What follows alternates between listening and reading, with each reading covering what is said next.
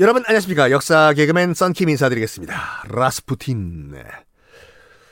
요승 라스푸틴. 지난 시간에 1916년 12월 일단 죽어요. 죽임을 당한 거죠. 요승은 맞긴 맞았나 봐요. 죽기 얼마 전에 자기의 죽음을 감지했는지 죽기 얼마 전에 짜르 니콜라 2세한테 편지를 보내요.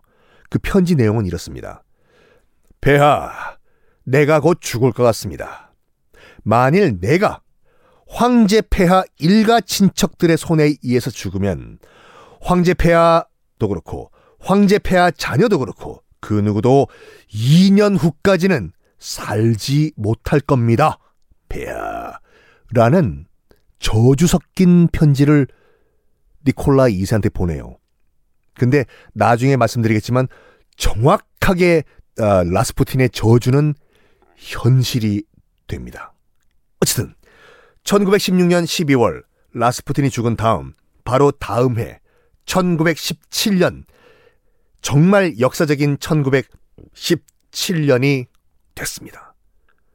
로마노프 왕조 300년 동안 지속되어 왔던 로마노프 왕조 제정 러시아의 몰락이 일어난 그 해가 열렸어요.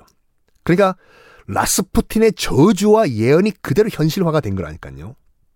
1917년 1월과 2월은 러시아는 최악의 상황이었어요. 아직까지 여러분 1차 대전 하고 있던 상황이었어요. 1차 대전 때 수백만의 노동자 농민들은 다 죽고 있고 본국에서는 뭐 빵도 없어가지고 굶어 죽죠. 공장은 안 돌아가죠. 황제와 황후는 이상한 요승에 팔려가지고 나라는 개판이 되고 있죠. 이런 상황에서 다른 나라들, 다른 유럽 국가들은요, 그나마 인프라가 좀 갖춰져가지고 좀 버틸 수가 있었는데, 프랑스도 그렇고, 뭐 영국도 그렇고, 러시아 같은 경우에는 너무 급작스럽게 산업화가 됐기 때문에 인프라가 공장도 그렇고 약간 빈약한 상황이었거든요. 갑작스럽게 전쟁, 전면전을 독일과 진행을 하고 있었던 상황이고, 노동자 농민, 공장을 돌릴 사람도 갑자기 사라진 상황에서 그냥 경제가 와르르 무너졌다고 보시면 됩니다. 자, 이런 최악의 상황. 1917년 1월 22일 수도 페테르부르크의 10만 노동자들이 총파업을 벌입니다. 빵을 달라. 먹고 살 방법을 달라. 우리 처자식 지금 굶어 죽게 생겼다. 어떻게 대책을 좀 세워달라. 그렇죠. 내 아들, 딸이 밥 달라고 하는 거못 봐요, 여러분. 자녀 키우신 분들 아시겠지만. 에? 아, 나는 굶어도 되지만 내 딸 아들이 뭐 굶어가지고 지금 뭐 빼짝 마르고 있는 거 이거 눈 돌아간다니까요. 아빠 엄마 입장에서 봤을 때는 들고 일어났어 지금요 노동자들이요. 어 너희들만 잘 샀냐 되냐? 우리 아들 딸 먹을 밥 달라고. 여기도 니콜라이세 하이 참이 찌질한 황제가 그러면 조금만 기다려 달라고 내가 어떻게 해서든지 내가 황실 재산을 팔아가지고 너희들 뭐 아들 딸 뭐 분유값이라도 주겠다 이래야 되는데 니콜라 이센 뭐라고 하냐면 군대 동원해가지고 발포하라고 시켜요. 아, 나 진짜. 군대가 나와가지고 일단 황제가 시키니까 이 자기 아들, 딸 분유값 달라고 지금 시위를 벌이고 있는 아빠들한테 총을 들이대요, 군대들이요. 발포를 했을까? 아니요. 군대들도 알아요. 이건 정말 천벌받아 짓이라는 걸. 그래서 황제가 발포하라! 라고 명령을 했는데도 진압을 하는 병사들이 차마 시민들한테 총을 못 겨넣어요. 알죠? 자기들도 아빠고 그런데. 에? 나는 도저히 못 쏜다. 분유값 달라고 하는 저 아빠들한테. 그러다가 드디어 당시 세계 여성의 날 2월 23일 한 달 후죠. 여성 노동자들도 총파업에 참여를 해요. 2월 23일 그러니까 세계 여성의 날이었거든요. 여성 노동자들까지 다 참여를 합니다. 엄마들이잖아요, 엄마들. 우리 아들 분유값 달라고 빵 달라. 어? 지금 전쟁터에 가 있는 우리 아들 너희들 때문에 개죽음 당할 수 없다. 전쟁 멈춰라. 어? 짜르 물러나라. 시위를 대규모로 벌입니다. 또 이 니콜라 2세는 잠깐만 기다리십시오. 제가 분유값 드릴게요. 하면 될 건데 또 군대를 파견시켜가지고 발포 명령을 내려. 누구들이 감히 황제한테? 에? 병사들 발포했을까? 아니죠.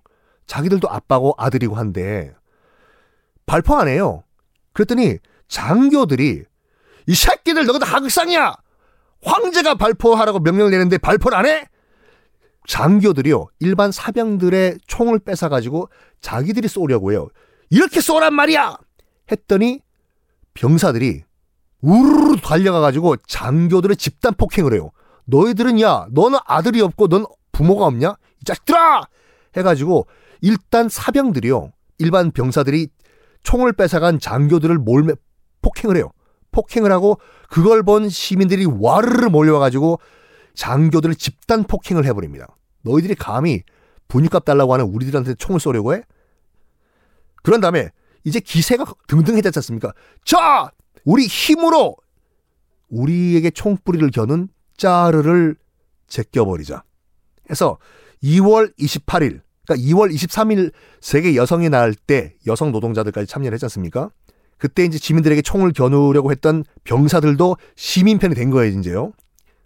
우리도 아들이고 나도 아들이 있다. 이렇게. 2월 28일, 그러니까 5일 후죠.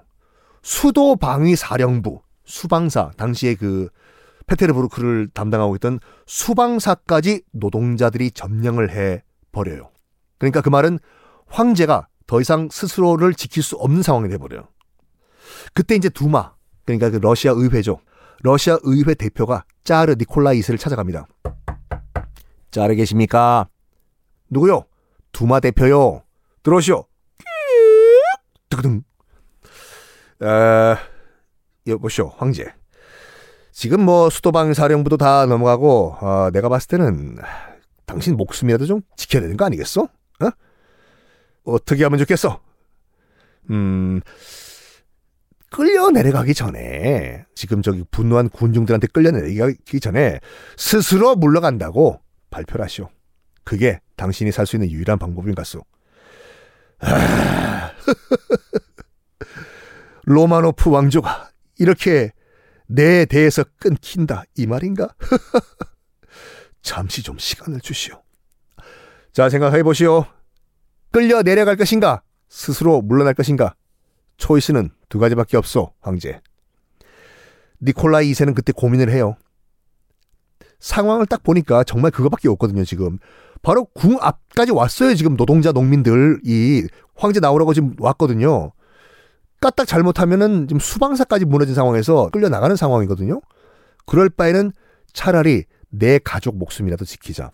해서 3월 2일 날 니콜라 2세는 스스로 물러나겠다라는 퇴비 문서에 서명을 합니다. 나는 물러난다. 그걸로써 공식적으로 지금까지 러시아를 통치해왔던 로마노프 왕조, 황제가 다스렸던 황제의 제정 러시아는 공식적으로 그날 사인함으로써 막을 내립니다. 이것이 바로 역사 속에 기록된 러시아 2월 혁명이에요. 2월 세계 여성의 날 때 여성 노동자들까지 합세를 해가지고 수방사를 점령하고 황궁까지 쳐들어가 가지고 황제 물러나라. 여기에 황제가 굴복해서 알았다. 나 더 이상 황제 안 하겠으니까 물러나겠다. 라고 사인하고 로마노프 왕조가 공식적으로 문을 닫은 그 혁명. 이 바로 러시아 2월 혁명으로 기록돼 있습니다. 하지만 이 2월 혁명이 하, 반쪽짜리 성공이었어요. 왜냐하면 그 맨시에비키가 또 선수를 쳤네.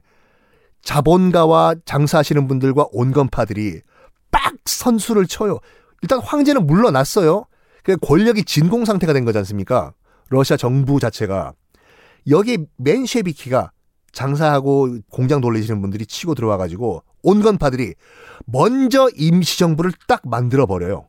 근데 볼셰비키도 참여시켜야 될 거 아니에요. 범 러시아 민중 정부를 만들려면 볼셰비키는 아예 초대도 안 해요. 그러니까 온건파와 자본주의 공장 돌리시는 일부 세력들이 귀족들 귀족들과 서로 짝짝꿍을 해가지고 갑자기 빰빰 임시정부를 만들어버려요.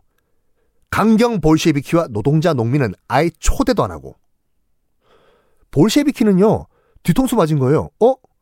새 세상이 온 줄 알았더니 저거들이 저거 맘대로 온건파들이 일부 귀족들과 손잡고 임시정부를 만들고 러시아의 새로운 정부라고 막 선언을 해버렸네? 이거 우리 어떡하지? 어떡하지? 하다가 어떻게 했냐? 볼셰비키만의 대응책을 만들어냅니다. 그 대응책은 다음 시간에 공개하겠습니다.